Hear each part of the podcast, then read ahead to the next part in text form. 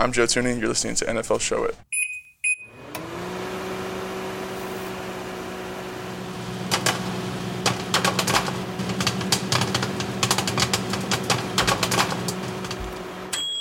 Joe Tooney har fuldstændig ret. Du lytter nemlig til øh, NFL-show, der er produceret af Kvartrup Media og optaget live on tape i samarbejde med Tafel.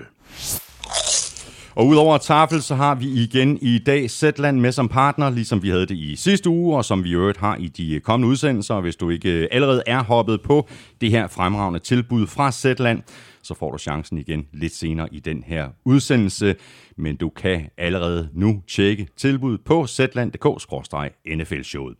I dag der tager vi et øh, kig på øh, AFC-halvdelen og ser, om vi kan finde en øh, enkelt god nyhed og en enkelt dårlig nyhed for hvert af de 16 hold. Og senere i dag, der gør vi det samme med NFC-holdene. Og den udsendelse, den kan du så høre fra på torsdag, hvor det ligger klar i dit feed. Du ved øh, nøjagtigt, hvor du finder os. Det er alle de sædvanlige steder, og på Danmarks største og bedste fodboldsite, gultud.dk, og naturligvis også på nflshow.dk, hvor du i ovenikøbet har muligheden for at støtte os med et valgfrit beløb, hver gang vi uploader en ny episode. Det er der lige nu 662, der gør, og tusind tak til hver og en af jer. I har alle chancen for at vinde en kæmpe kasse med taffelchips, når vi trækker lod lidt senere i udsendelsen. Jeg hedder Thomas Kvartrup, og her kommer min medvært.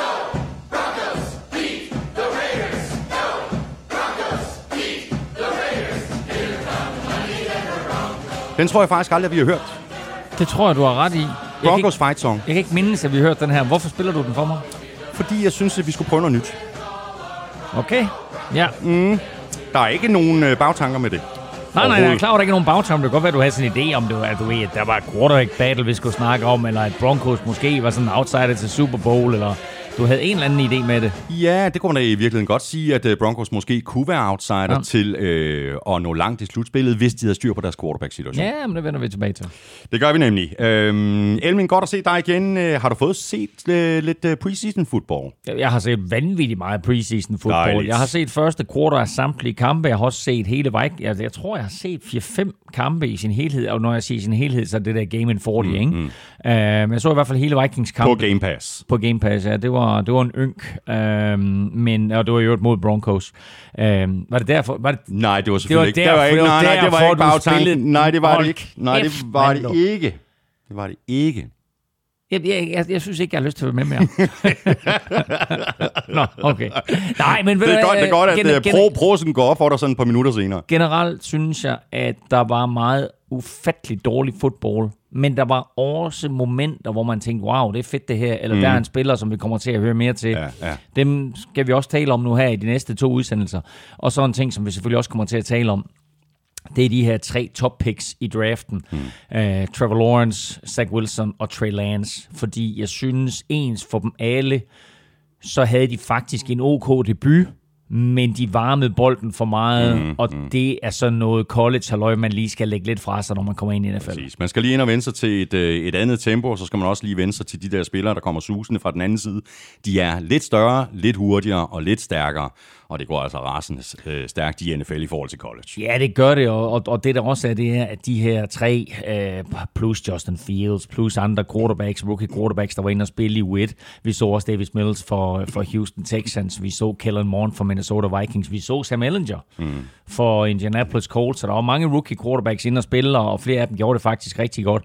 Øh, men det de jo også har haft i college, det er, at de har haft en fantastisk god offensiv linje foran sig. Mm. Og noget af det, som jeg lagde mærke til her i den første spilleuge øh, af preseason, det var alle de hold, der har udfordringer på den offensive linje, og det kommer vi altså også tilbage til her øh, hen over de næste to udsendelser, for det er en udfordring ja, ja. for de mandskaber, der ikke har en ordentlig offensiv linje, og det er også en udfordring for de quarterbacks, og rookie quarterbacks, der ikke står bag en ordentlig offensiv linje, fordi de er vant til mindst, at kunne stå dernede mm. og have en fuldstændig solid lomme og kunne bevæge sig i og, og kunne sondere hele terrænet og kigge ned ad banen og sige, åh, skal jeg kaste til ham eller ham, eller hvad med ham, eller løber han sig fri? Her, der skal beslutningerne tages meget, meget hurtigere, og du har ikke tid til at stå dernede og varme bolden, og det er noget, de der 3-4 top quarterbacks, de skal vende sig af med.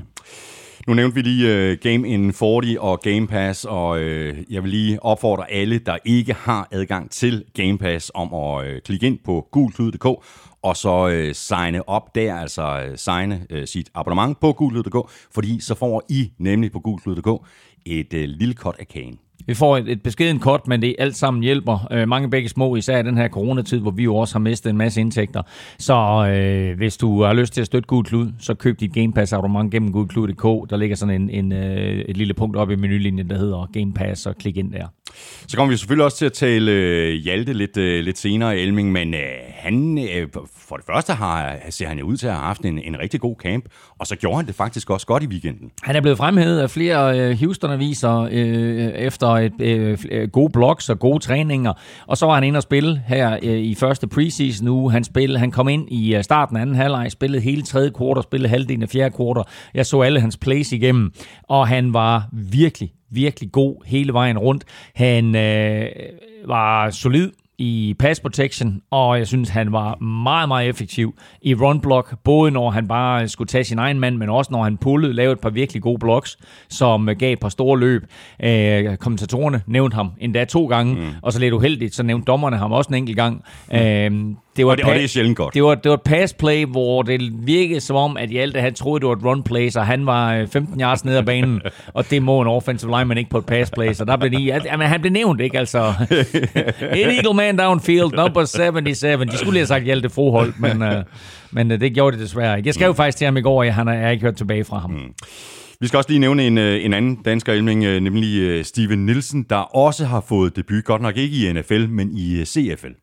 Ja, Steven, han øh, var øh, super, super god. Øh, eller, eller, ej, jeg vil ikke sige, at han var super god, men det var super fedt at se ham få debut for det, der hedder Edmonton Elks. Det er jo det, der tidligere hed Edmonton Eskimos, men jo i forbindelse med øh, den her political correctness-bølge over hele verden, så må de jo heller ikke hedde Eskimos længere, øh, ligesom øh, Washington har lagt deres kælenavn bag sig. Så nu er de blevet Edmonton Elks.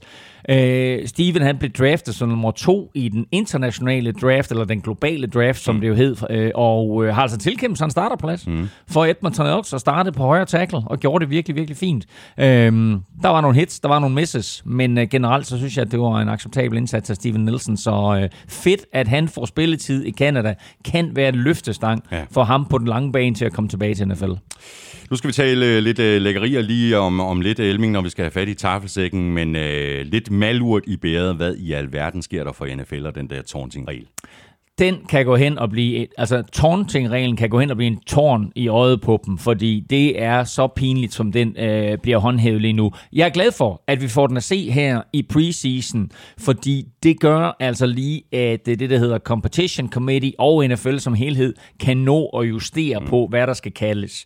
Det mest grælde eksempel, der var fra weekenden, det er, at der er en Colts running back, Ej. som tager mere eller mindre hele modstanderholdet på ryggen, øh, løber 12, 14, 15 yards, yes. hvor han altså, de kan ikke få ham ned, der er 7 mand, ikke? Altså, og så rejser han sig op. Og så knytter han næven. Så knytter han næven, spænder musklerne og kigger ned på en af modstanderne. Og det er nok til, at der bliver kastet et Ja, flag. det er det glæde vanvid. Altså, så, og- hvis, hvis du ikke kan juble på den måde over et godt spil, så kan du ikke juble og, længere. Og det har heller ikke kun noget at juble at gøre. Det er, det er simpelthen den fysiske udladning, du kommer af med. Der er så meget adrenalin i den her sport. Altså det her, det er ikke en tøsesport, undskyld udtrykket, men det er en sport, hvor mandfolk de kæmper, og, og altså du er...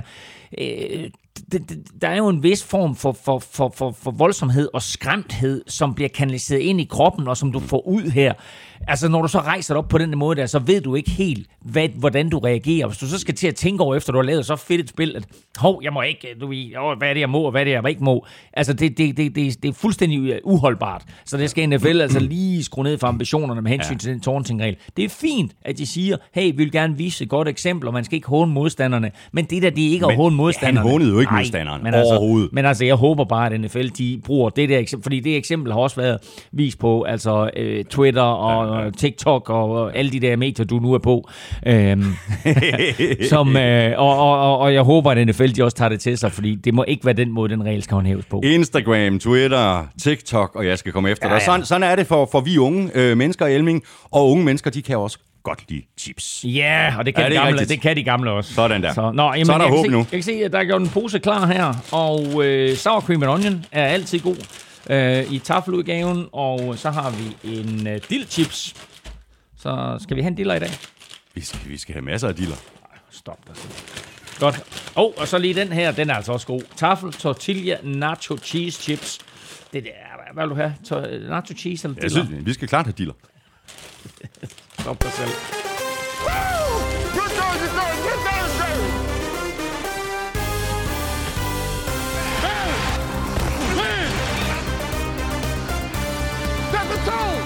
Ja, så fik vi taget hul på preseason. Fansene fik lidt fodbold at se på, og holdene og trænerne blev forhåbentlig klogere på, hvilke spillere, der kan få en plads på holdet, og hvilke spillere, der skal sorteres fra, inden sæsonen begynder.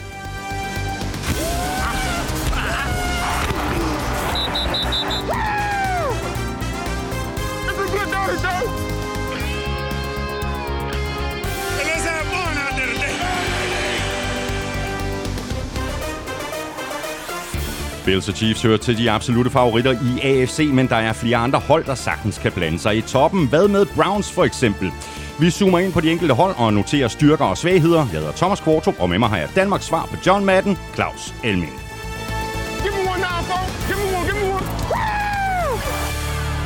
Ja, Elming, øh, det her med øh, alle spillerne, der skal sorteres fra og altså have en øh, fyreseddel på et eller andet tidspunkt, det er jo rigtig mange spillere, vi taler om. Der er over 1000, der skal cuttes, og mm. de fleste bliver altså de første, de bliver faktisk prikket allerede i dag. Jamen, der bliver prikket 160 spillere i dag, fem fra hvert hold. Øh, inden kl. 22 i aften, der skal øh, trupperne skæres ned fra 90 til 85 spillere. Trupperne skal ned på 53 alt i alt, men øh, der er 90 spillere i training camp i øjeblikket. Det ryger ned på 85 i dag. Næste tirsdag, altså efter anden preseason kamp, øh, preseason kamp ryger der så fem yderligere, så er vi ned på 80. Mm. Og så efter tredje preseason kamp, der skal de så fra 80 og ned til 53. Så er der sådan en 24 timers vindue. Der er vi, så, der, der er vi jo så op på, at det er næsten 1200 spillere, der er blevet kortet. Der er så et 24 timers vindue, øh, hvor de egentlig indgår i en normal waiver wire, hvor så øh, andre klubber har lov til at signe de her forskellige spillere, men de skal signes til 53-mandstruppen. Og der kan både ske det ene og det andet. Der kan ske det ene og det andet, og når så de 24 timer er overstået, så kan klubberne så hive 16 spillere tilbage ind på practice squad. Igen, det her det er jo en ny regel med 16 spillere. Det var 10 tidligere, så skulle det have været 12 sidste år. Det blev så på grund af covid-19 øh, hævet til 16. Øh, og der er også nogle, øh, nogle anderledes regler i forhold til, hvad det er for nogle spillere, du må have på, på, på, på practice squad, som egentlig er kommet ind via covid-19, men som jeg godt kunne se NFL beholde øh, på den lange bane. Mm. Hvis man vil have det præcise overblik over, hvordan de regler de er, så gå ind på Google. Jeg skrev en artikel om det i går morges, øh, så den ligger derinde, øh, hvor man kan få det her fuldstændig overblik, og man kan også få, få at vide, hvad, hvad de enkelte practice-spillere, øh, practice squad-spillere, de, øh, de får i løn. Der er altså allerede i dag en, øh, en del spillere, der kan se frem til at få lidt uh, bad news, og før vi hopper i uh, vores omgang good news og bad news, så skal vi lige have sat gang i uh, quizzerne. Vi skal have quizzen! Åh, Det er tid til quiz, quiz, quiz, quiz, quiz. hvad siger du til det, Elming? Jamen, jeg har, øh, hvad jeg vel godt vil betegne som en svær quiz til dig, om end med et... Øh, Trickspørgsmål. Øh, nej, det er ikke et trickspørgsmål, det er et helt reelt spørgsmål, men, men med, med, med, med et sjovt svar, med et interessant svar. Okay. Øh, og et svar, som du måske kan regne dig frem til. Jo, Jeg forventer ikke, at, at du ligesom kan det, men jeg forventer, at du måske kan øh, tænke dig frem til, hvad svaret måske kunne være. Mm, jeg er ikke Øh, alt for fortrøstningsfuld, det kan jeg nej. godt sige med det samme. Nu får du lige et åbningsspørgsmål. Ja. Hvem vandt de første to Super Bowls? Uh, det gjorde uh, Packers. Det gjorde Packers, lige nok. De vandt Super Bowl 1 og 2 med Vince Lombardi som head coach og uh, Bart Starr som quarterback, og efterfølgende blev Super Bowl-trofæet jo også opkaldt efter Vince Lombardi. Men Super Bowl-trofæet uh, bliver jo afgjort mellem et AFC-hold og et NFC-hold, og uh, AFC er jo sådan set en udløber af den oprindelige AFL-liga, der så dagens lys i 1960. Men hvem vandt de første to mesterskaber i AFL? Can't do it. Nu får du ikke mere hjælp, og jeg lover dig, at du skal nok få en øh, livline, når det er sådan, at vi kommer længere frem. Men nu har du lige en time til halvanden til at tænke over det. Ah, Okay, jamen Der uh, er det er otte godt. mandskaber, der kæmpede om det. Ja, det er godt. Uh, det hjælper mig ikke, Nej. Nej. ikke uh, vanvittigt meget. Nej, Okay. godt. Ved du hvad, du får uh, Amstrup's uh, det quiz her. Den lyder sådan her.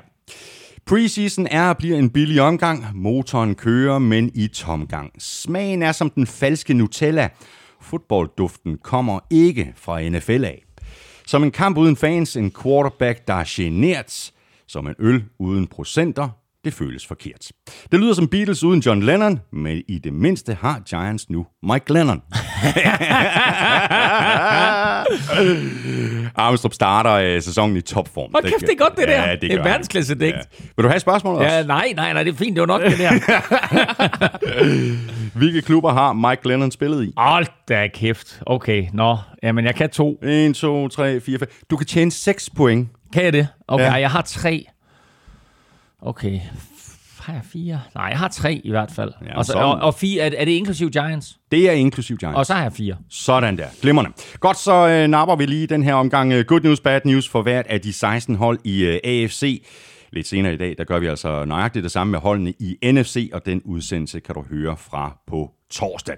Vi lægger ud med AFC East og Bills, øh, og vi øh, lægger faktisk ud med sådan lidt at gå i en anden retning, end vi gør med alle de andre hold, fordi der er en historie, der både rummer nogle good news og nogle bad news, og det er Bills stadion. Præcis. Fordi for alle 32 hold her over de næste to udsendelser, der har vi en good news og en bad news, men Bills stadionsituation er faktisk både good news og bad news. Altså, øh, good news det er, at, at Pegula-familien der, som ejer Bills, øh, at de vil bygge et nyt stadion, som de egentlig gerne vil have finansieret. Øh, 100% af, af, af, af staten New York eller byen Buffalo eller der, men nu er de så gået med til, at øh, den kan finansieres via den NFL-lån, via at de selv kommer med et tilskud, og så sådan en ekstra moms på, på udvalgte varer.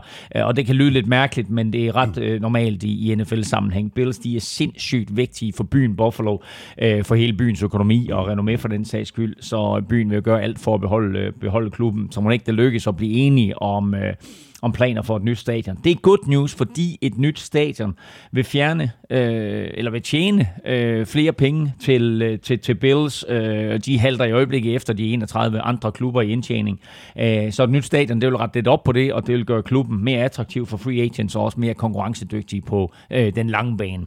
Øh, det er de gode nyheder.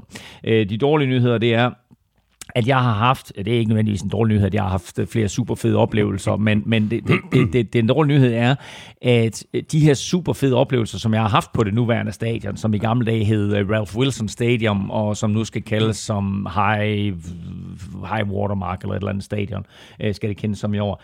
Øhm, det er gammelt, og det er slidt, og det trænger selvfølgelig til at blive opgraderet, men der er også en charme mm. over det. Øh, og allermest er det jo fedt at være der, fordi billetterne sammenlignet med resten af NFL er ret billige, og de folk, der kommer til fodbold, i Buffalo er mere arbejderklassen end de rige mænd. Øh, og det skaber bare en unik stemning til, øh, til både, altså det, det, måske den fedeste tailgate overhovedet i NFL er i Buffalo. Øh, så fed stemning til tailgate og fed stemning på stadion. Jeg er bare bange for, at klubben mister noget af det her. Ja. Hvis de bygger sådan et stort øh, og, og dyrt stadion, og, bil- og billetpriserne følger med op, og det kan ikke være good news for, øh, for Buffalo Bills øh, fanskare, som jo bare hedder Bills Mafia. Og så har vi øh, de tidligere konger af AFC East, og det er selvfølgelig Patriots, øh, der rigtig gerne vil tilbage øh, på toppen. Og måske er der ikke så forfærdeligt langt for Belichick, der jo kan glæde sig over at have fået øh, masser af spillere tilbage, som sad ude sidste år på grund af corona. Ikke mindst øh, forsvaret ser ud til at kunne få en øh, vitaminindsprøjtning. Og det havde det også behov for, men, øh, men uh, good news her er, at linebacker-situationen er tilbage på det, vi vil kalde, uh, kan kalde normal Patriots-standard efter sådan et uh, covid-19-år, hvor flere store stjerner de sad ude, uh, og hvor Patriots defense jo på ingen måde lignede sig selv. Så er uh, der kommet, eller så er den, den trio, de stiller op med her i år, den er altså, uh, det, det, det er noget, bliver set frem til mm. i Boston og i Boston-pressen. Uh, Matt Judon er kommet til uh, fra Ravens. Han fik en fantastisk debut for, for Patriots i lørdags mod Washington. Dante Hightower kommer tilbage fra covid-19-listen, og Kyle Van Noy er vendt hjem fra, uh, fra Dolphins. Det er lidt sjovt, fordi når man, når man taler Patriots, så taler man altid 3-4, og tænker, at det her det er et klassisk 3-4-mandskab. Men faktisk, så spillede Patriots sidste år 4-2-5-systemet mere end noget andet system. Uh, så de er egentlig blevet sådan et, et fire defensive lineman hold, mm. og, og så to linebackers med nogle pass rushers på siden. Uh, og uh, derfor så bliver kombinationen af Hightower, og så Kyle Van Noy, der pludselig skal ind og spille middle linebacker. Den bliver altså rigtig, rigtig interessant at følge. Øh, så har de også øh, John O'Shea og Chase Vinovich øh, til at indgå i, i, i pass rush og linebacker-rotationen, men generelt så er det bare en op, opgradering på linebacker, som der var stort behov for, og som jeg ved selvfølgelig, at Bill Belichick øh, det var vigtigt for ham at komme tilbage på ja. normal standard. Og så kan de fleste nok øh, huske dengang, at Patriots både havde øh, Gronkowski og øh, Aaron Hernandez, og de kunne køre to tight ends på banen på samme tid. To så gode tight ends er svære at håndtere på én gang, og det øh, ville Belichick gerne øh, køre i, igen det her, og derfor blev der investeret offensivt i positionen i free agency. Nu er der så bare skader. Ja, fordi det var et, et fokuspunkt for dem øh, inden øh, sæsonen, og derfor så investerede de jo altså også kraftigt i, øh, i tight end-positionen i form af Hunter Henry og Jono Smith, der kom til fra henholdsvis Chargers og Titans. Øh, nu skulle det her gamle double tight end-system, nu skulle det genopfindes, øh, som måske har været det mest succesfulde angreb Patriots har kørt under Bill Belichick og, og Josh McDaniels, ikke kun med de to, du nævner, men også dengang de havde Mercedes Lewis inden, og der har været flere andre. Øh, men nu er de faktisk begge to øh, blevet skadet. Øh, Henry blev skulderskadet i forrige uge, øh, han, er heldigvis, han var heldigvis tilbage til, på, på træningsbanen i går, men det var bekymrende. Øh, så let han bliver skadet, ja. og har jo den her skadeshistorik også fra sin tid hos Chargers. Øh, Jono Smith blev ankelskadet øh, i søndags, og der er ikke meldinger om endnu, hvor alvorlig skaden er, eller hvor lang tid han er ude. Men øh, det er bare ikke gode nyheder for Patriots, at, at de her to, som på en eller anden måde skulle være fundamentet mm. for det nye angreb, øh, at de begge to har været skadet allerede inden sæsonen går i gang. Nej. Og så videre til øh, Jets, der har vendt øh, bøtten og er startet helt forfra, ny head coach, og øh, så øh, Zach Wilson på quarterback, der er jo blevet draftet som toer i årets draft, umiddelbart efter Trevor Lawrence. Rom blev ikke bygget på en dag, Elming, men jeg tror, at de har den uh, rigtige mand til at stå i spidsen for projektet, nemlig uh, Robert Sala. Ja, helt sikkert, og, det, og det, det, det, det gode nyhed her, det er, at det er en fuldstændig frisk start for, for Jets på alle fronter. Altså ind med en ny head coach, Robert Sala, ind med en ny offensive coordinator, Michael Fleur, ind med en ny quarterback, uh, Zach Wilson, og det her Jets-mandskab, det oser bare af, af gode mennesker med den rigtige indstilling og gode menneskelige egenskaber. Øh, Sala, øh, den her head coach, der er kommet til, hvor han var defensive coordinator for 49ers før, han, han er bare en god kommunikator. Også, øh, og han har boet øh, her, han har kun været seks måneder i New York, men jeg synes, at det virker som om, han har både spillerne og pressen øh, i sin hulehånd. Øh, og så på quarterback øh, får de jo så Zach Wilson ind, øh, som jo også starter på en frisk, og han så god ud i sin debut øh, i lørdags. Øh, han var nok også den af de tre topvalg i draften, øh, der imponerede mig mest i weekenden. Så øh, masser af håb om en bedre fremtid for, øh, for de grønklædte Jets-fans, øh, der også har ventet på, på, på det her øjeblik.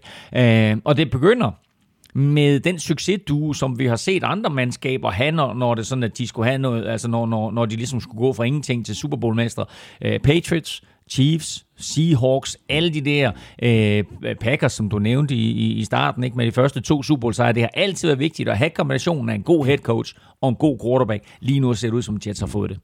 Hvis øh, Zach Wilson skal få øh, succes, så handler det jo dels om en, en god offensiv linje, sådan som vi også lige mm. var øh, lidt inde på i begyndelsen af udsendelsen. Øh, den er blevet opgraderet, øh, men især en ung quarterback har også brug for, at løbespillet det øh, kommer til at fungere. Og selvom øh, selve angrebssystemet, som vi jo kender fra Kyle Shanahan, øh, er et af de bedste og, og nemmeste at løbe i for mm. running backs, og ikke fordi det vælter med, med kendte navne på øh, positionen i, i, i Jets. Nej, der er, der, der er et, et enkelt navn, som man selvfølgelig vil genkende til, men generelt synes jeg, at, at running back-situationen øh, måske kunne være den dårligste øh, i NFL. Frank Gore er jo væk. Ja. Øhm, og i øvrigt stadigvæk free agent. Men øh, manden, som, som er udsat til at være starter, øh, det er Tevin Coleman øh, som vi jo kender fra, fra Falcons, hvor han havde succes, men nok øh, øh, er bedst, når han indgår i en eller anden form for rotation. Vi kan også huske, hvordan ham og Devonta Freeman var sådan en dynamisk duo. Ikke? Øh, til gengæld kan man jo sige, at han før har vist sin effektivitet i et Kyle Shanahan-styret øh, angreb, og det er jo noget af det, som Jets kommer til at køre. Øh, øh Mike LaFleur der har selvfølgelig øh, lært af Kyle Shanahan, mm, og, mm. og kører meget det samme system, også ja. som hans bror øh, Matt gør i, i, øh, i, i Packers. Ikke? Øh, man kan også sige, at, at uh, Jet Show har forsøgt at opgradere positionen her via draften, hvor de jo hæver Michael Carter ind. Uh, og det kan faktisk godt være, at han er det bedste kort for dem lige nu, så det kan godt være, at det er ham, der er den officielle starter, når sæsonen går i gang. De har også øh, uh, Michael Pirine og Ty Johnson. Ty Johnson jo, som har masser af fart i stængerne. Mm. mm. Og der har vi jo set, hvor vigtigt det kan være øh, i det her 49ers-system, øh, som jo stammer øh, tilbage fra Broncos-tiden, hvor Mike Shanahan førte det ind.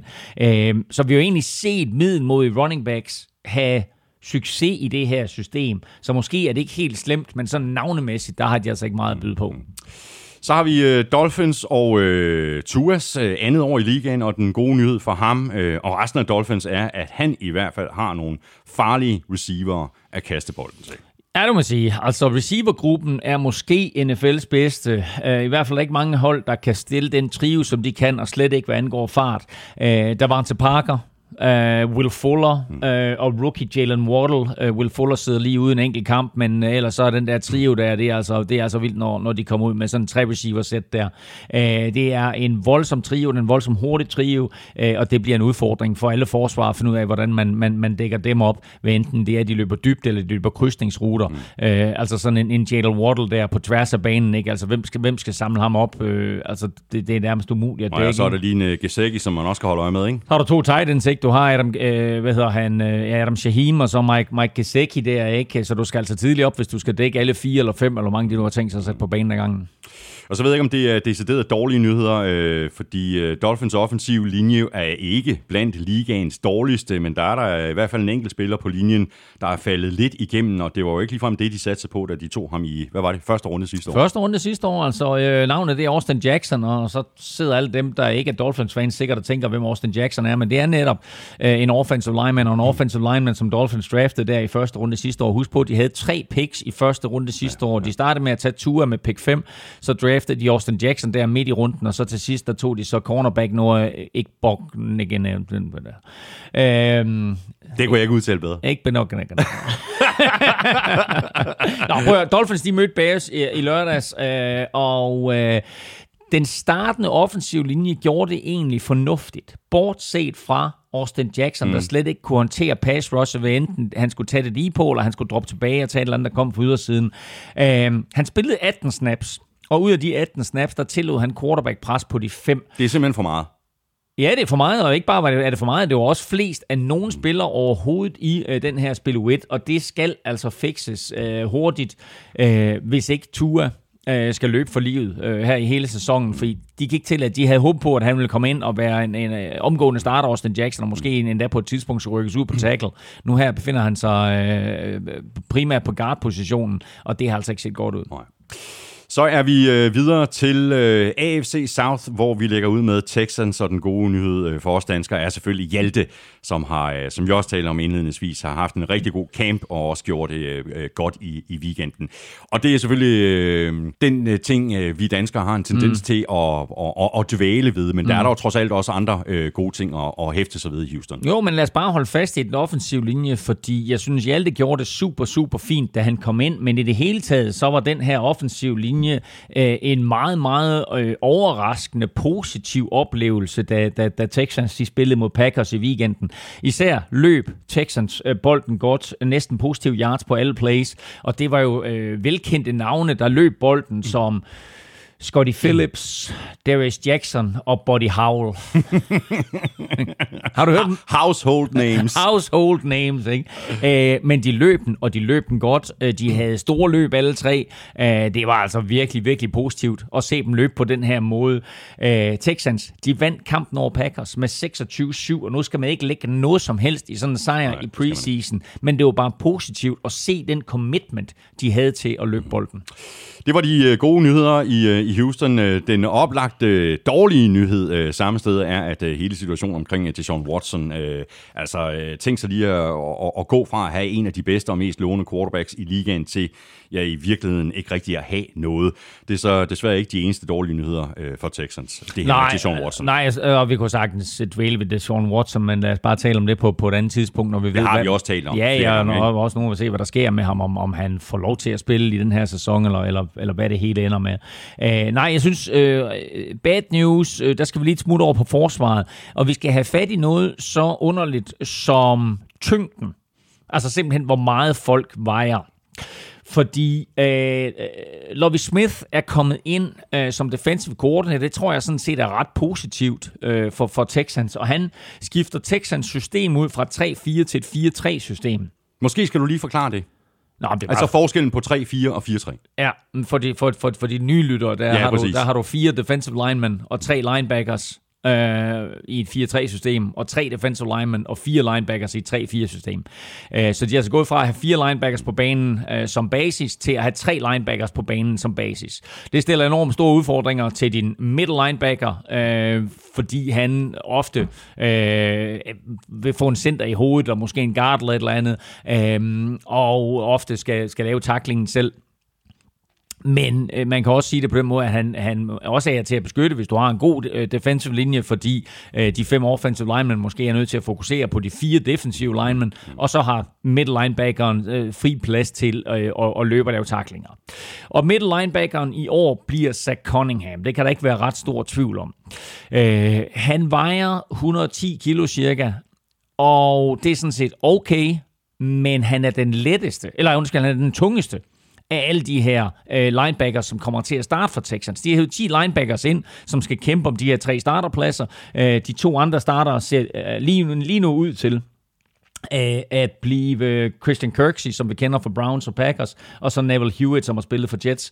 Øh, og de er altså lettere end, uh, end Zach Cunningham. Og hvorfor er det væsentligt? Jamen det er væsentligt, fordi de møder Derrick Henry to, to gange om året. Ja, præcis. Ikke? Altså, du, du er nødt til at have noget tyngde, hvis du skal stoppe ham, for ikke at tale om duoen Jonathan Taylor og Marlon Mack fra Coles øh, og James Robinson fra, øh, fra, fra Jaguars. Så det der med at blive lettere, det er fint nok, og det er også en trend i NFL, fordi det er sådan, du skal kunne dække op øh, imod, imod running backs og tight ends og sådan noget. Ikke? Men altså, du må også bare tænke på, hvad, du, hvad for en division du befinder dig i. Og der synes jeg bare, at det er sådan en lille udfordring at de ikke er tungere, end de er. En lille udfordring. En lille ja, udfordring. Ja. Titans, øh, de havde i forvejen A.J. Brown, og nu har de også øh, Julio Jones. Øh, det kan godt gå hen og blive giftigt, det her angreb. Julio Jones er en kæmpe tilføjelse. Det er svært at komme udenom den impact, han får på det her mandskab. Så det er, øh, det er good news, at øh, det i forvejen mest fysiske angreb i hele NFL nu får ligaens bedste blokker. De har jo i forvejen nummer to, tror jeg nok, i, i form af AJ Brown, så øh, de to der, de bliver altså giftige sammen. Øh, Julio, han er ikke kun en øh, værdifuld tilføjelse i, i kastangrebet, han bliver selvfølgelig øh, lynhurtigt øh, bedste venner med, øh, hvad hedder han der, din yndlings quarterback. Øh, og øh, er det ikke din yndlingsquarterback? Ryan Tannehill? Er det ikke din yndlingsquarterback? Nej, jeg, sagde, jeg, Nå, okay. jeg, jeg så bare lidt i ham, før du gjorde det. Nå, oh, no. anyway, det vil sige, det er, at han bliver ikke kun en vigtig brik i kastangrebet, han bliver også en vigtig brik i løbeangrebet, fordi nu, når et holds succes er bygget så meget op øh, omkring løbeangrebet og afhænger af, at man har så stor succes med, løb, øh, med at løbe bolden, så er det guld værd at have to receiver, der ikke har behov for hjælp, når der skal blokeres. Uh, Titans receiver øh, gruppe gik sådan fra at være en one-trick pony i form af A.J. Brown til, at nu er de lige pludselig skræmmende med både A.J. Brown og Julio Jones. Og nu har vi selvfølgelig ikke øh, det fulde billede af, hvordan øh, angrebet det kommer til at tage sig ud under øh, Todd øh, Downing som ny offensiv koordinator, men vi ved, hvordan det så ud, da det var Arthur Smith, der styrede løjerne. Og det er vel i virkeligheden lidt en dårlig nyhed, øh, selvom det jo ikke er en nyhed længere, mm. men det er i hvert fald en udfordring, at han ikke længere er i Tennessee. Ja, helt sikkert. Altså det, det vidste vi i det øjeblik. Altså det, han, han har gjort det så godt, Arthur Smith, så selvfølgelig skulle han ud og være head coach et eller andet sted. Øh, og det blev så i Falcons, som, øh, som Titans faktisk mødte i weekenden øh, og knuste. Øh, men øh, det er bad news for Titans, at de har mistet hele øh, arkitekten bag hele det her angreb her. Øh, som du siger, ny offensive coordinator er, er, er Todd Downing. Han har en lidt anden tilgang til angrebet, øh, hvor han har en for, forkærlighed for, for tre receiver på banen, over Titans jo, jo primært spillet dobbelt tight end under Arthur, Arthur Smith. Øh, så gav det dem jo et lidt tungere løbeangreb øh, og mulighed for forskellige kombinationer med, med pass protection eller to tight ends ned ad banen. Mm. Nu må vi se, hvordan øh, Derrick Henry han ser ud, øh, når han skal ud og løbe øh, ud af de her tre receiver sets. Men altså, som sagt, det er ikke helt skidt, når du har Julio Jones og AJ Brown til at blokere. Ej, det Men det bliver en anden tilgang, og det bliver mm. interessant at se, hvordan det her Titans angreb kommer til at fungere under Todd Downing. Så går vi videre til uh, Cole, og vi talte jo om det i sidste uge, Elming, uh, skaderne til Carson Wentz og uh, Quentin Nielsen. Uh, og det, uh, det er lidt svært at vende det til noget positivt, men det positive er jo så faktisk, at det, det ser bedre ud med de her skader end først frygtet. Altså, det er i hvert fald de meldinger. Først så var meldingerne jo, at det er sådan, at de først måske kom tilbage midt i sæsonen, men øh, good news er der helt sikkert, at det ser ud som om, at øh, operationerne er gået, gået godt, øh, både til Carson Wentz og, og, øh, og Quentin Nelson. De har jo haft den samme skade med det her lille knoglestykke, der er gået løs i foden. Øh, de blev den samme læge, angiveligt enten med, med få timer eller med en dags mellemrum eller et eller andet. Og øh, meldingerne fra coachlejren er, at man håber på, at begge spillere bliver klar til spil U1. Og det er jo altså noget hurtigere end de der første negative prognoser, øh, som sagde op til en halv sæsons pause, ja, ja. for i hvert fald Carson Wentz, ja. måske lidt kortere for Quentin Nelson. Og hvis man så lige kigger på det yderligere positive, det er, at den preseason-kamp, som Cole spillede her i weekenden, der så backup quarterback Jason, uh, Jacob Eason mm. altså rigtig, rigtig god ud. Uh, så hvis de kan få Quentin Nelson tilbage til spil U1, og så lige give Carson Wentz 1, 2, 3 uger, mens Jacob Eason han overtager roret derinde, så er det ikke helt tosset. Øh, også fordi Carson Wentz lige skal, du ved, altså al den træning, han misser og så videre og så videre, den skal han lige øh, have fat i øh, igen, så måske godt lige at vente med at sætte ham ind. Øh, og det tror jeg ikke, at han befale, før jeg havde set Jacob Eason i weekenden. Det øh, handler om at have is i maven og ikke rushe en øh, spiller som Carson Wentz øh, tilbage. Det, det handler om, at han skal føle sig sikker, når han, mm. øh, når han endelig kommer ind på, på banen. Og så peger pilen altså også opad for, øh, for Quentin Nielsen. Øh, vi ved jo så ret beset ikke, øh, øh, hvornår han bliver klar, og hvordan han kommer til at se ud. Og så er Nielsen jo ikke øh, det eneste spørgsmålstegn på den offensive linje, og det er måske øh, i virkeligheden her, vi finder de dårlige nyheder i øh, Indianapolis. Ja, helt sikkert. Altså center Ryan Kelly har været skadet, og der er jo stadigvæk et, store, øh, et, et stort spørgsmålstegn på venstre tackle, fordi vi jo ikke ved, hvem der starter øh, i spil U1 for, for, for, for Colts på venstre tackle. Øh, Eric Fisher er jo hentet ind fra Chiefs, men han kæmper med at komme tilbage fra den akilleskade, der stoppede hans sæson øh, sidste år inden Super Bowl. Øh, han bliver ikke klar til spil U1, øh, og øh, med, med, med fortsat tvivl om Quentin Nelson der, og Ryan Kelly for en sags skyld, så er det altså hele venstre siden øh, af, af linjen, som, øh, som kan mangle til den, til den, den første kamp, eller de første kampe. Øh, det er hverken gode nyheder for angrebet, øh, for løbeangrebet med Jonathan Taylor og Marlon Mack, øh, eller for kastangrebet med hvem der nu end stiller op derinde som quarterback. Øh, der skal du i hvert fald lige være opmærksom på, hvad der sker på din, øh, på din øh, bagside. Ikke? Jo. Så har vi øh, Jaguars, og det er jo oplagt at pege på den her helt nye start med øh, Urban Meyer og Trevor Lawrence øh, som noget positivt. Jeg er sikker på, at der er rigtig mange Jaguars-fans, der, der glæder sig helt vildt til at se, hvordan det projekt det folder sig ud. Øh, og som vi har været inde på øh, tidligere, så er en øh, ung quarterbacks bedste ven et velfungerende løbeangreb. Ja, og jeg synes, det er positivt, det der sker i Jaguars med hensyn til running back-positionen den kunne faktisk på papiret være en af de bedste i NFL. James Robinson fik jo det her kæmpe gennembrud øh, som undrafted rookie øh, sidste år. Øh, nu har de så hentet Carlos Hyde ind, øh, øh, som skal afløse ham af og til og så videre. Og så draftede de jo øh, Travis Etienne i første runde i år. Husk på, at han var holdkammerat med Trevor Lawrence på Clemson, så de to de kender hinanden fra, fra college-dagene. Etienne ser ud til at blive sådan en Reggie Bush-type i NFL, hvor han kan stille lidt op over det hele. Øhm, han har allerede set skarp ud i træningslejren, og jeg glæder mig virkelig til at se ham på banen. Han kommer til at løbe bolden lidt, men han kommer også til at stille op som slot receiver. Mm, mm. Og han og uh, Trevor Lawrence har jo allerede en form for kemi, så det lader til, de meldinger, der kommer fra Jaguars træningslejr, det lader til, at Travis Etienne altså ser rigtig, rigtig god ud. Det bliver spændende at se. Øh, så har vi den dårlige nyhed, øh, Elming, eller den potentielt dårlige nyhed i hvert fald og det er øh, den nye head coach øh, Urban Meyer. Øh, han har jo sådan været vant til at kunne få det, som han ville have det i college. Øh, spørgsmålet er så, om han falder i den samme gryde, som så mange andre college-trænere øh, tidligere har gjort, mm. altså der har forsøgt sig at gå fra college til NFL. Det er ikke gået lige godt alle gange. Nej, og Jaguars er gået all ind på det her projekt, og har jo givet ham en frygtelig masse penge for at lokke ham væk fra college. Uh, en af de mest succesfulde college-trænere overhovedet igennem tiden, Urban Meyer. Men han er meget enrådet, enrådet og, og det, var jo, øh, det var jo børn med en ambition om at komme i NFL, som han trænede før. Mm. Her der er det jo mænd, der har opnået deres mål, som han skal træne nu. Uh, og han tager altså nogle beslutninger, uh, som jeg synes er lidt underlige hister her. Øhm, han øhm, hiver en træner ind på et tidspunkt, som har en blakket fortid. Han bliver så fyret umiddelbart bagefter. Det giver noget dårligt PR. Hvad skal han med Tim Tebow? Jeg ved har du set det play her fra weekenden, hvor han forsøger at blokere? Jeg har set det. Jamen, det er jo simpelthen så pinligt, ikke? Altså, hvad skal Tim Tebow ind og optage en plads for i træningslejren fra en eller anden potentiel ung spiller, mm. håbefuld spiller? Uh, så, så hvad skal Tim Tebow ind for der? Så her i den forgangne uge, så, øh, så trader han en af sine bedste unge forsvarsspillere i Joe Schobert til Steelers. Altså det er sådan nogle beslutninger der, der kan få pressen og fans til at vende ham ryggen, inden han overhovedet er kommet i gang. Øh, og øh, hvad værd er, mås- måske også holdet. Øh, altså som du siger, han skulle helst ikke blive endnu en af de her college som bare ikke kan få det til at fungere i NFL og jeg var, jeg var stor fan af, at han kom ind, og jeg håbede på, at, at, at han og Trevor Lawrence kunne blive den her magiske college duo, der kom ind og, og, og gav Jacksonville noget, noget power og noget håb.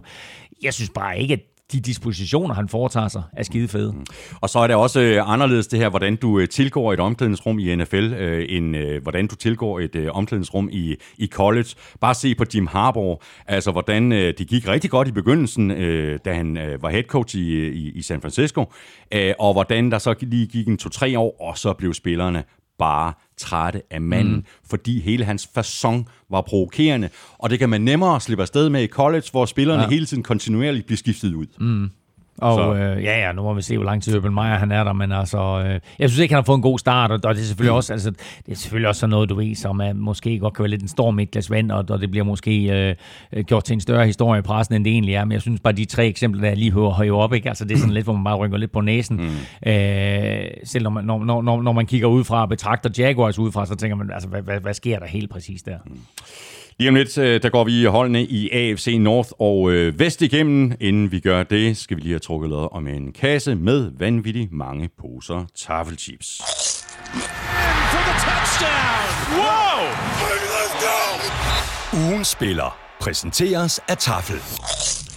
Og dem, øh, der har chancen for at vinde sådan en kasse, det er jo alle jer, der støtter os på øh, tier.dk. Mr. Elming, du er god til mange ting. Øh, for eksempel at trække lod. Du er allerede godt i gang, øh, fordi øh, det er jo dig, der er. Lykkens skud inde. Hvor lang, tid, hvor lang tid tager det at klippe alle de her sædler op? Jamen, jeg har heldigvis sådan en øh, rimelig smart øh, cutter, hvor jeg kan tage mange på én gang, for ellers var det fuldstændig håbløst. Jamen, jeg hiver en navn op her. Og der står... Øh, har støttet siden øh, september sidste år, som mere eller mindre præcis et år. Og øh, det er Elmgård. Elmgård. Det ligger meget tæt på Elming, det her. Ja, jeg- har du trukket dig selv? Nej, dog ikke. Dog Nå. ikke. Men jeg kunne godt have sådan en, en, en, Claudia Elmgård. Stort tillykke til dig, øh, Elmgaard, og øh, tusind tak for øh, støtten på tier.dk, både til dig og alle I andre 661 gode mennesker, der støtter os lige nu. Og øh, Elmgaard, øh, du får en, en mail fra mig lidt senere i dag. Jeg skal lige have din øh, postadresse retur. Når jeg så har fået det, så sender jeg den videre til MVP Christina på tafel, og så sørger hun for resten. Så er vi tilbage i vores øh, Good News, Bad News, og vi er nået til øh, AFC North, hvor vi lægger ud med Ravens. Øh, og Elming, jeg, jeg synes i virkeligheden, at der er masser af positive ting at hæfte sig ved i Baltimore. Organisationer på plads. Holdet har i mine øjne en af de bedste øh, head coaches i ligaen. Og så er der også øh, lovende, nye, unge spillere, både på angreb og på forsvar. Mm. Ja, og jeg vil bare fremhæve en enkelt, som jeg så her i weekenden, og det er middle linebacker Patrick Queen. Lad os bare kalde ham The Gift That Keeps On Giving. Uh, Ravens fik ham sent i sidste års draft med, med pick 25 eller, eller noget i den der stil der, hvor han faldt til dem, og han havde en, en uh, super flot første sæson. Hvis man kan bruge første preseason kamp til noget som helst i år, så går han en vild sæson i møde. Øh, han ser super hurtig ud. Øh, han viste sin alsidighed på to spil i træk, hvor han først læser en screen perfekt og laver taklingen, og lige bagefter øh, laver et sack, altså på plæde bagefter.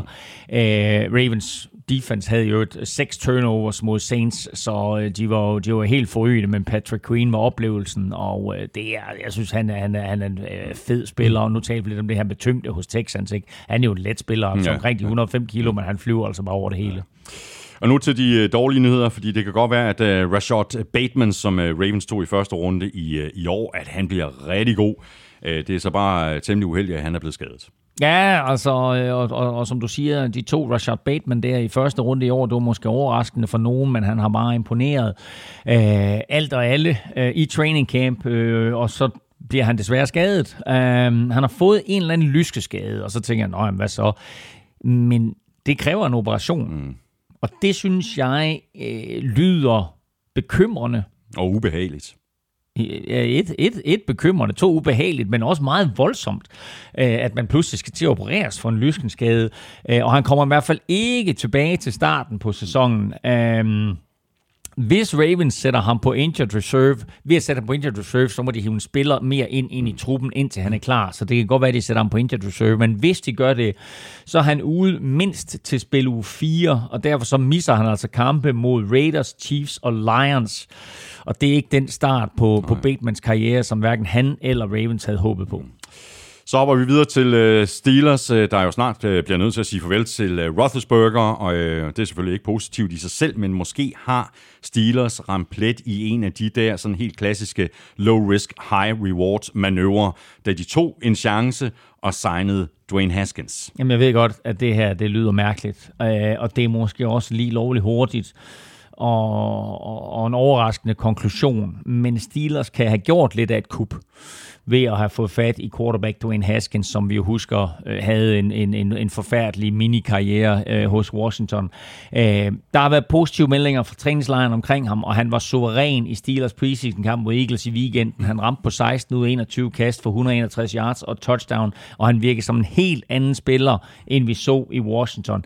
Han ligner lige nu Steelers første backup, altså foran Mason Rudolph, grunden til, at jeg har bragt det her med som good news, det er, at på den lange bane, mm. der kunne han jo gå hen og blive Steelers quarterback. Altså når Big Ben han engang trækker sig tilbage. Og spiller han på den måde der, og kan de groome ham. Mm. Øh, Og han kan få lov til at modne Ja. på bænken, ikke? præcis. Altså så kan det her være øh, noget af et kup. Husk på, tidligere første runde pick draftet med pick nummer 15 for i år. Ikke? De dårlige nyheder i Pittsburgh øh, finder vi på den anden side af kridtstregen over på forsvaret, og det lyder måske sådan lidt underligt, da forsvaret jo netop blev blevet opgraderet med Joe Schobert, sådan som du nævnte lidt tidligere.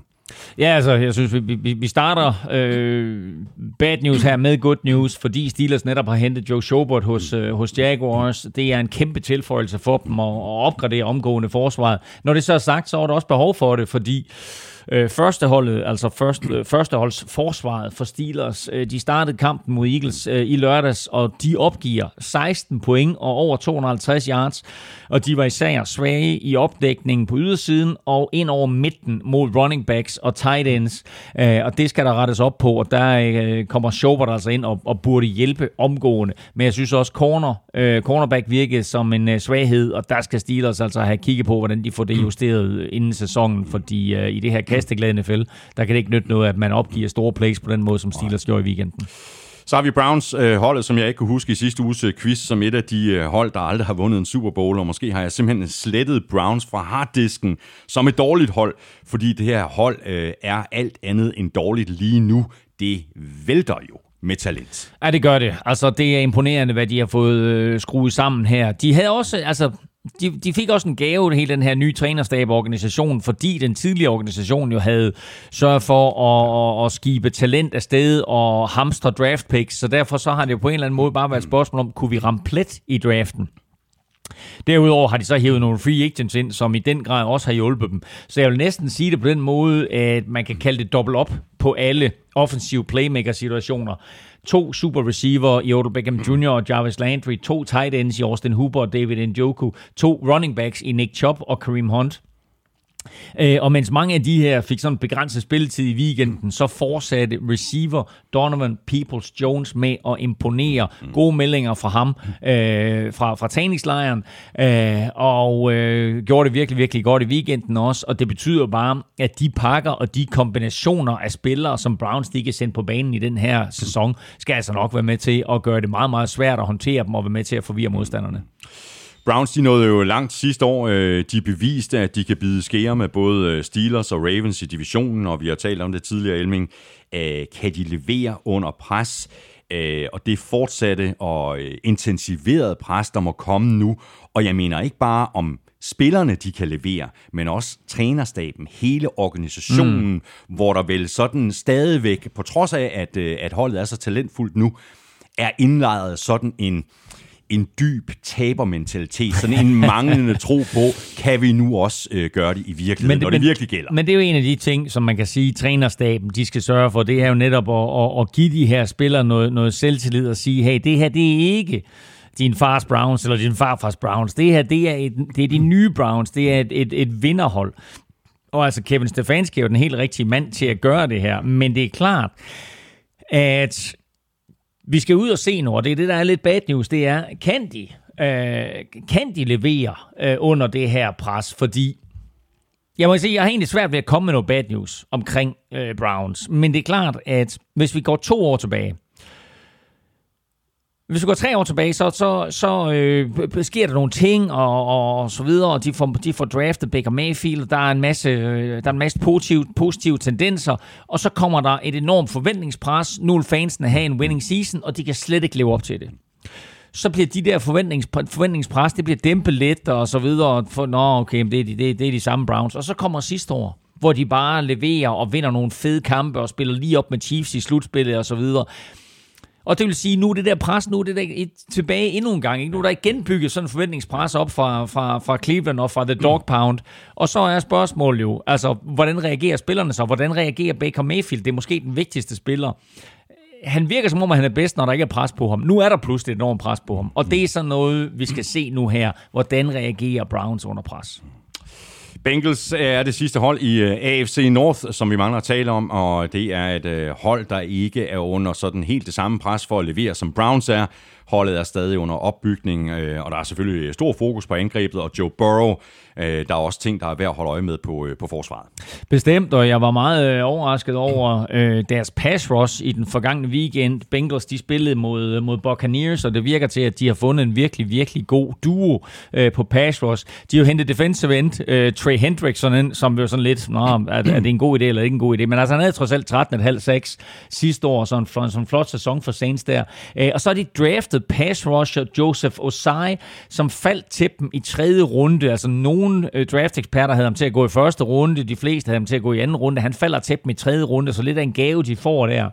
Øh, Bengals spillede som sagt mod Buccaneers i lørdags, og det var ligesom om, at øh, Hendrickson og uh, Adai der, uh, eller Osai hedder han ikke Adai, Osai, uh, de, havde, de havde besluttet sig for, han hedder, hvad hedder han? Joseph, Joseph, Joseph Adai? Jeg hedder ikke, ikke, ikke Osai, Joseph Adai hedder han. Mm. Øh, de har besluttet sig for, at, øh, at, at kiggede kigge ned, og så så de ham med nummer 12 dernede, den gamle mand Tom Brady der, og så tænkte de, skal vi ikke mødes sådan øh, på hjørnet af, af Goat og Brady Street? Og det gjorde de så, øh, og, øh, og fik ham sækket lynhurtigt, og øh, så sagde Buccaneers, fint nok, så skal, så skal, så skal Brady altså ud. Så, så han fik to plays, øh, eller to kast i hvert fald, og så, øh, så, så det ud. Jeg synes, det er super, super positivt, øh, at, øh, at vi pludselig ser det her pass rush, fra, øh, fra, fra Bengals, øh, og noget, som de har savnet i den grad, og det kan altså blive en rigtig god duo for dem, det her, med... Øh, jeg ved ikke, Joseph, han hedder Joseph Asai, øh, og, øh, og, øh, hvad hedder det, og Trey Hendrickson. Hmm. Nu nævnte jeg lige øh, Joe Burrow, øh, der jo imponerede sidste år, inden han blev skadet, og det er selvfølgelig en god nyhed, at han er tilbage. Spørgsmålet er så, om det er den samme Joe Burrow, vi får at se i år, som vi så sidste år inden skaden. Og nu er jeg nødt til lige at, at, at rette mig selv her, fordi Joseph Adai er en tidligere running, running back, back for Colts. Joseph. Men sagde du ikke også Osai? Jamen, jeg, det var, jeg blev Osai og Adai og så videre. Det er fordi, jeg, jeg forvirrer mig selv. Joseph Osai er den her rookie, de har hævet ind, øh, som er pass rusher. Han og Trey Hendrickson bliver gode for, øh, for, for Bengals, så er det opklaret. Ja.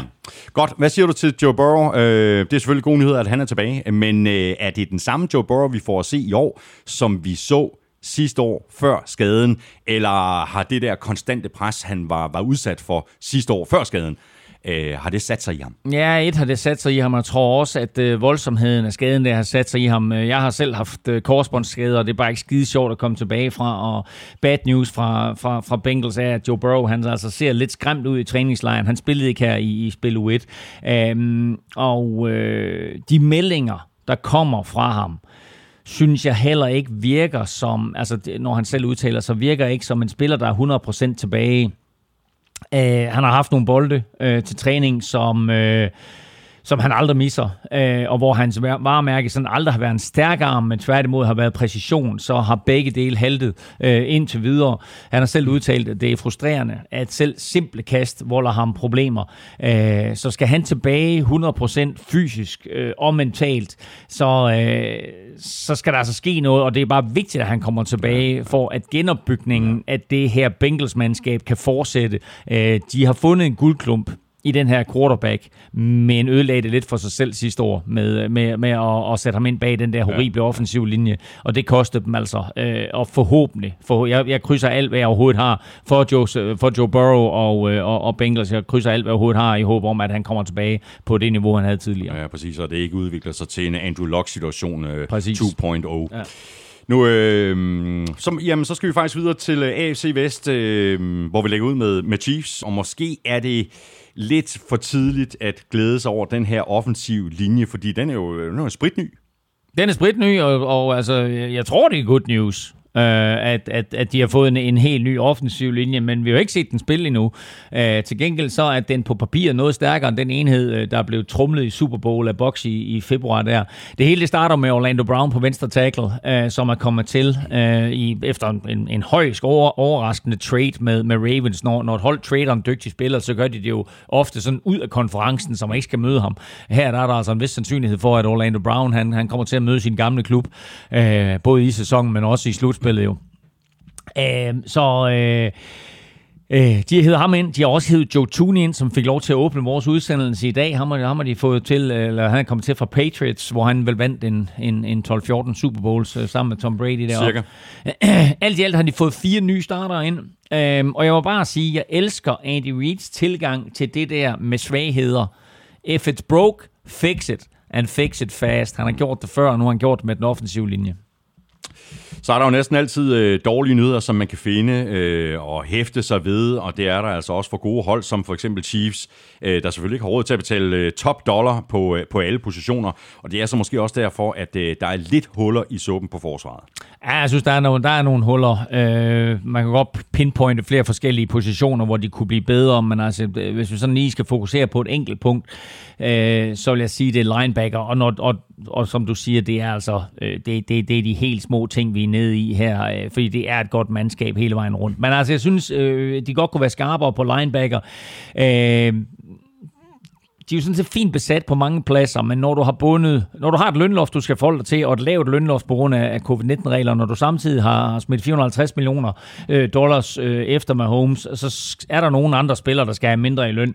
Øh, og det er altså gået ud over linebacker-gruppen, og nok derfor så er deres basisforsvar jo også en, øh, en, en 4-2-5, hvor det sådan, der er mere fokus på at have dygtige defensive backs øh, end, en, øh, en effektive linebackers. Øh, det er ikke sådan noget, man, man, man, man sætter sig ned og så siger, hvad skal vi satse på, og, og hvad skal vi gøre? Men det, det, det, det er lidt tvunget af omstændighederne, at, at, det, at det er blevet på den her måde her.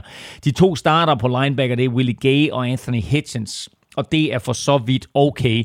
Øh, men så snart de skal have øh, så, øh, en, en anden spiller ind til at afløse dem, eller hvis de vil have ekstra linebackers på banen, så er der bare ikke rigtig nogen bag ved dem. øh, og det kan godt bekymre mig, altså hvis en af dem lige pludselig får en skade eller et eller andet, hvad, hvad, hvad Chiefs de så gør. Videre til øh, Broncos, øh, der ser ud til at ramme plet på et øh, par spillere, eller tre i, i årets draft. Altså, den spiller, som har imponeret øh, Denver-pressen og øh, jeg tror også trænerstaben hos Broncos aller, allermest, det er cornerback Patrick Sertan. Han har været suveræn i training camp, og i sin første preseason kamp i lørdags mod Minnesota Vikings, der scorede han touchdown på en, øh, på en interception, som ikke bare var en gimme. Læser spillet perfekt, går ind foran uh, receiveren, griber bolden og spænder ned og sidelinjen til touchdown. Fantastisk start på karrieren for ham.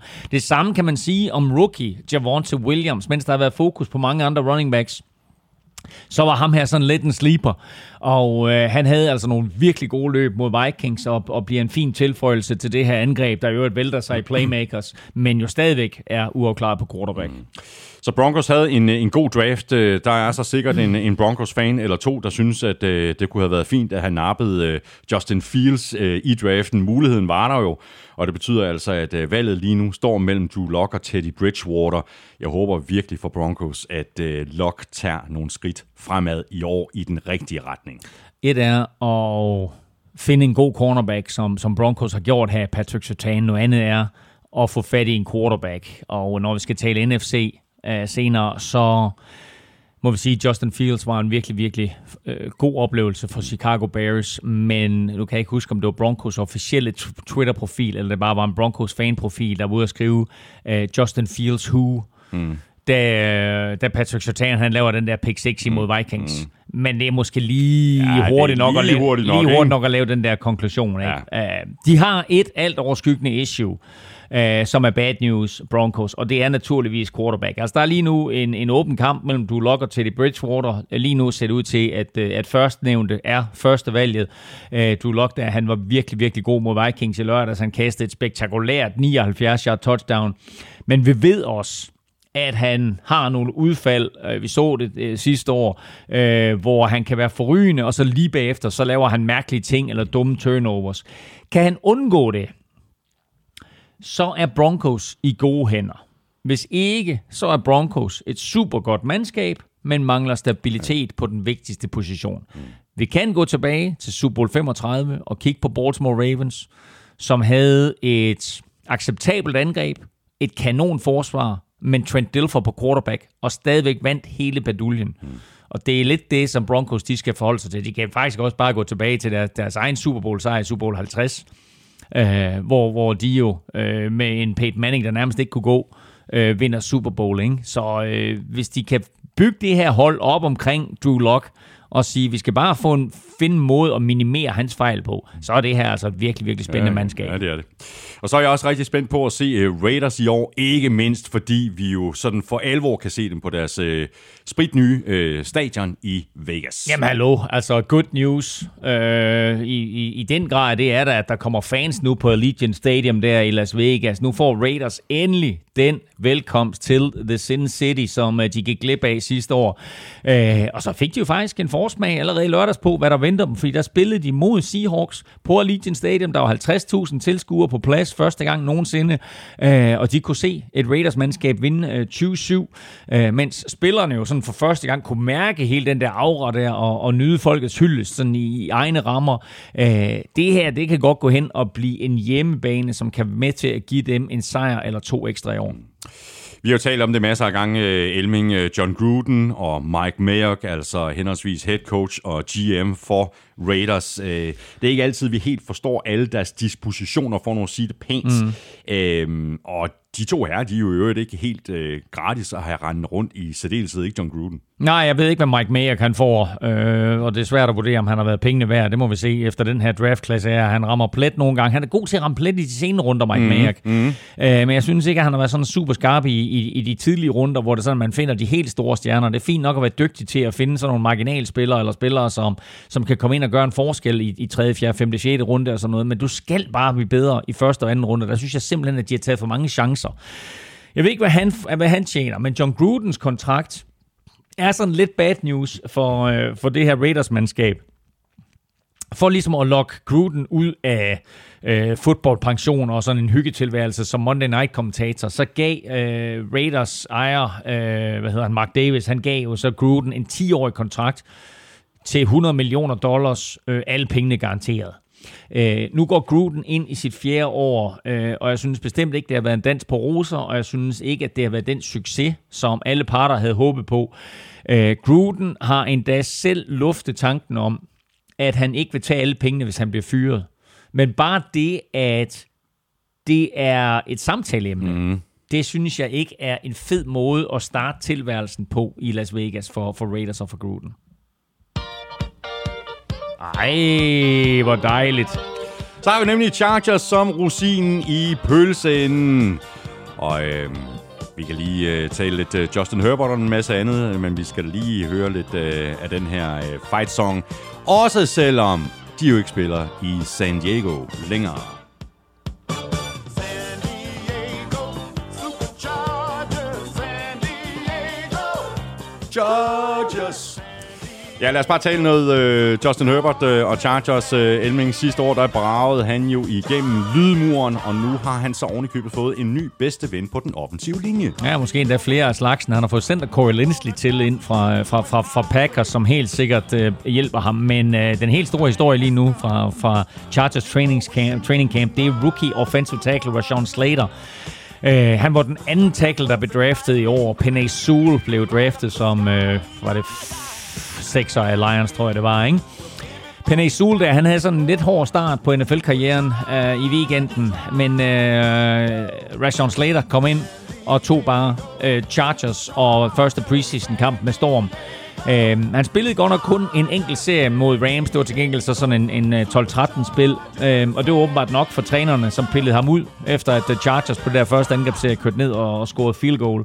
Den lokale presse, det var, de var vilde med ham, øhm, og øh, de meldinger, der kommer fra træningslejren, er præcis, som du siger, at øh, han er omgående ved at udvikle sig til øh, Justin Herberts bedste ven, skal beskytte hans øh, venstre side der, og virker bare som en super, super solid øh, ankermand på venstre tackle. Sidste år, der tror jeg, at vi fremhævede Chargers quarterback-situation som noget negativt. Det kan vi ikke i år.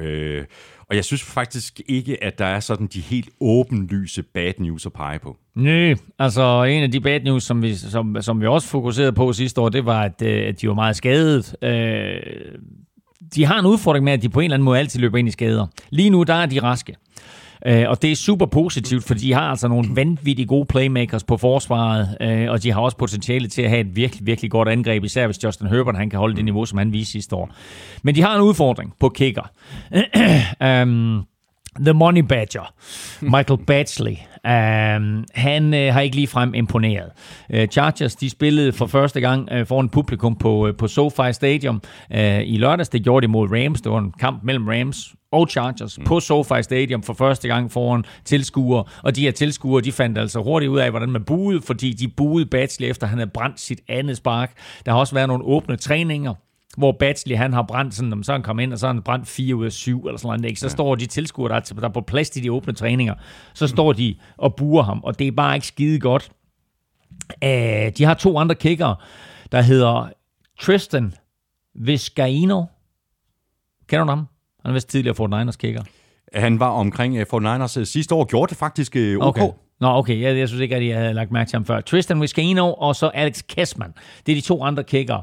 Øh, og der er jo ikke frem, ligefrem nogen af de her tre, der ligner en ny Justin Tucker. Nej. Så øh, Chargers største udfordring lige nu er at finde ud af, hvem der skal være kicker for dem til den kommende sæson. Og det er ikke usandsynligt, at det bliver en helt fjerde, og ikke en af de tre, vi har nævnt her.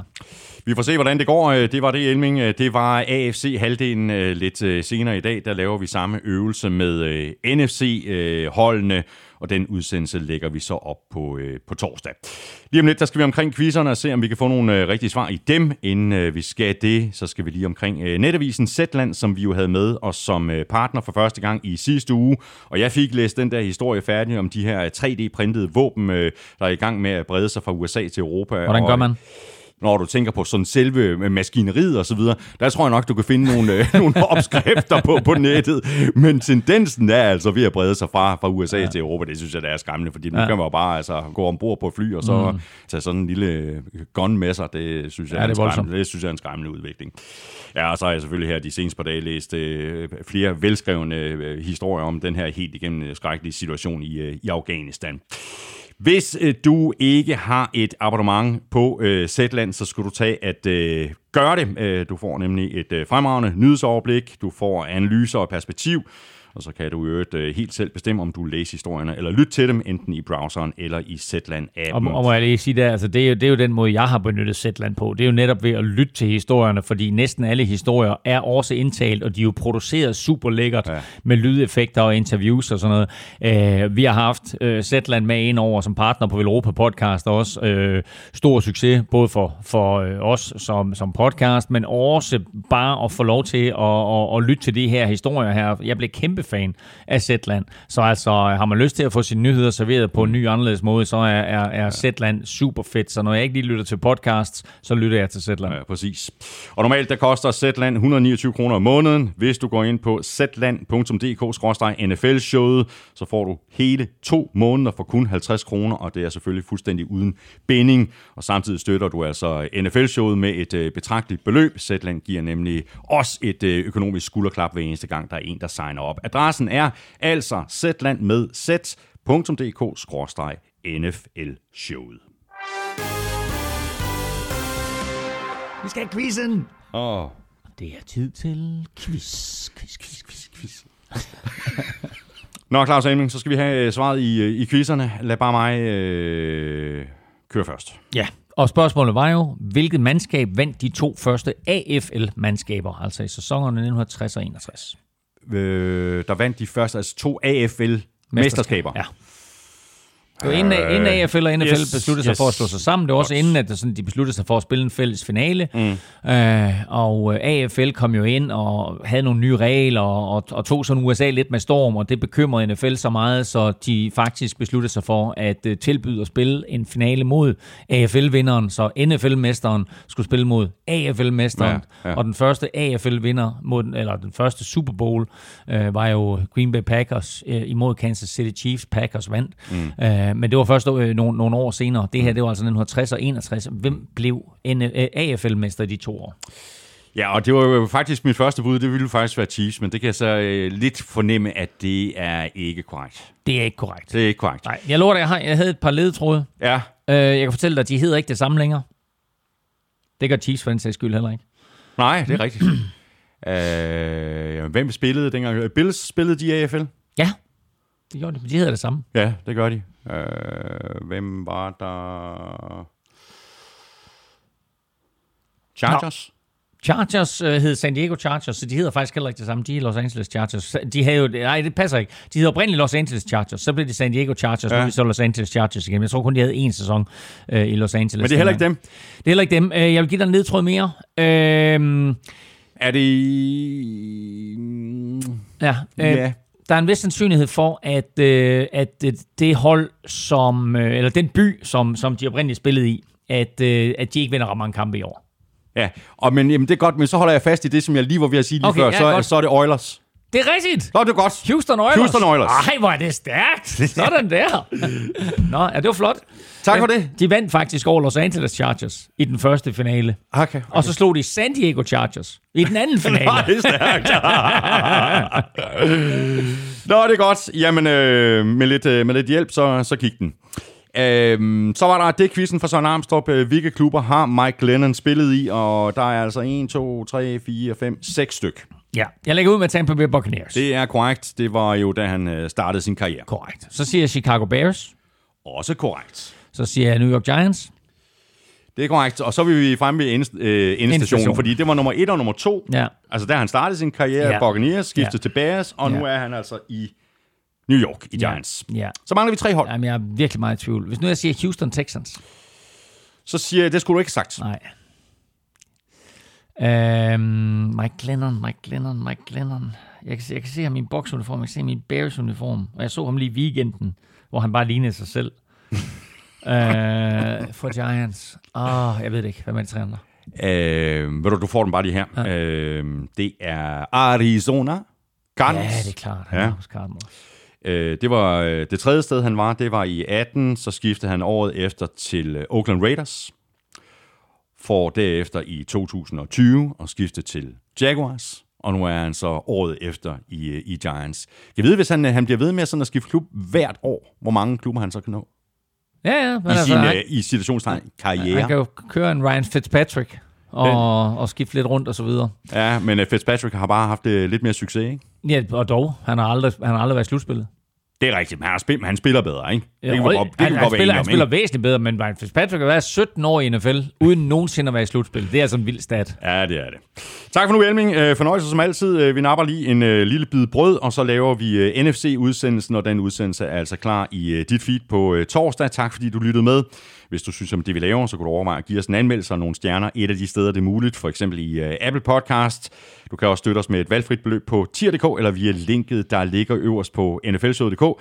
Det ligger lige ved siden af linket til shoppen, hvor du kan købe lidt af vores øh, merchandise. Der er kopper og trøjer og alt muligt andet.